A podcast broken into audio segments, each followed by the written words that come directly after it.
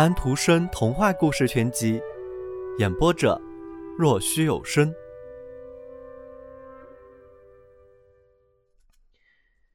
瓶子从花园又回到酒商那里，又被装满了葡萄酒卖给了驾飞船的。这位驾驶飞船的人下个星期天要乘气球上天去，有一大群人来观看，有军乐队，有许多其他的安排。瓶子从一只篮子中看到了一切，篮子里还有一只活兔，兔子很沮丧，因为他知道要把它带上去，为的是和降落伞一起落下来。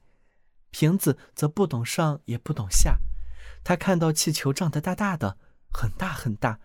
在它不能再大的时候，它便高高的飘了起来，摇摆得很厉害。拴住它的绳子被割断了，它带着架飞船的篮子、瓶子和兔子一起飞起来。音乐奏得响响的，所有的人都高叫起来：“好啊，妙啊！”瓶子想：这么个法子上天去，可真是够滑稽的。这是一种新的航行。在上面是装不着什么东西的。好几个人看着气球，老姑娘也在瞧。她站在自己的阁楼窗子旁，关着小候鸟的笼子就挂在那里。那时鸟笼上还没有玻璃水缸，只用了个杯子。窗子上有一盆香桃树，花盆往旁边挪动了一点。老姑娘往前弯身看的时候，她才不致被撞下去。他清楚地看到了气球里的飞船驾驶员，他用降落伞把兔子放下，接着喝酒祝所有人身体健康，又把瓶子抛向了天空。他没有想过，他恰恰看到这只瓶子在那幸福的一天，在树林里，在他年轻的时候，为他和他的恋人高高的飞起来过。瓶子没有时间想。一下子就达到了自己的生命的最高点，看来太突然了。教堂的尖塔和屋顶都远远的在下面，人看去那只有一点点大。接着它落了下来，和兔子落下来的速度不大一样。瓶子在空中翻着筋斗，它觉得自己很年轻，像精灵一样自在。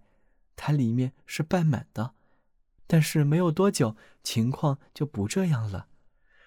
这是何等样的旅行啊！太阳照着瓶子，所有的人都瞧着它。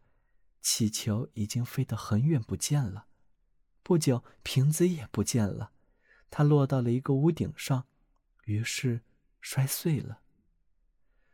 碎片溅得很猛，它们没有停住，有的在跳，有的在滚，一直到它们落到院子里，又裂成了更小的碎片。只有平脖子保持住了。它就像用金刚钻割的一样。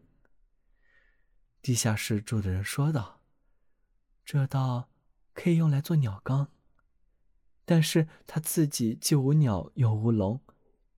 要是因为有了可以做玻璃缸的平脖子而去买这些，未免花钱太多。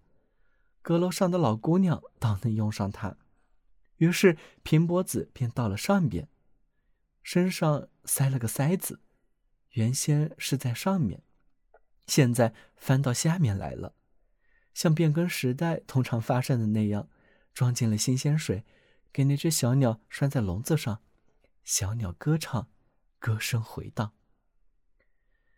是啊，你当然可以唱，这是平脖子说的。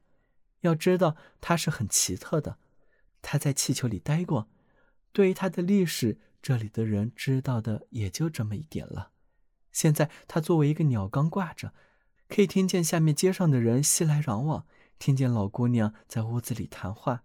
正好有人来串门，是一个童年的女朋友，他们在一起讲话，谈的不是平脖子，而是谈窗户旁边的香桃木。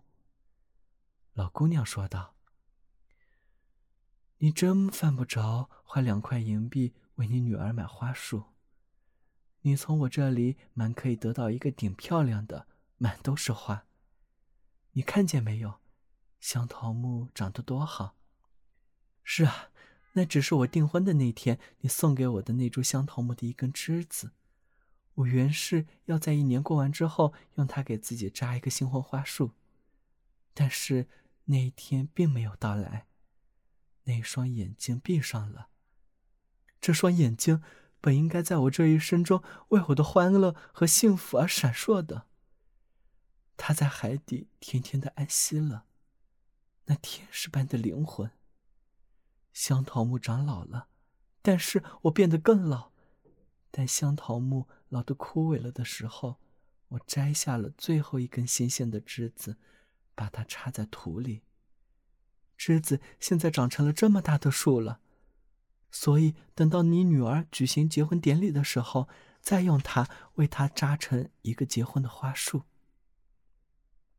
香桃木长在老姑娘的眼里，她讲着她年轻时代的男朋友，讲到树林中的订婚礼，他想到当时喝下去的祝福酒，想到了吻，但是他没有说。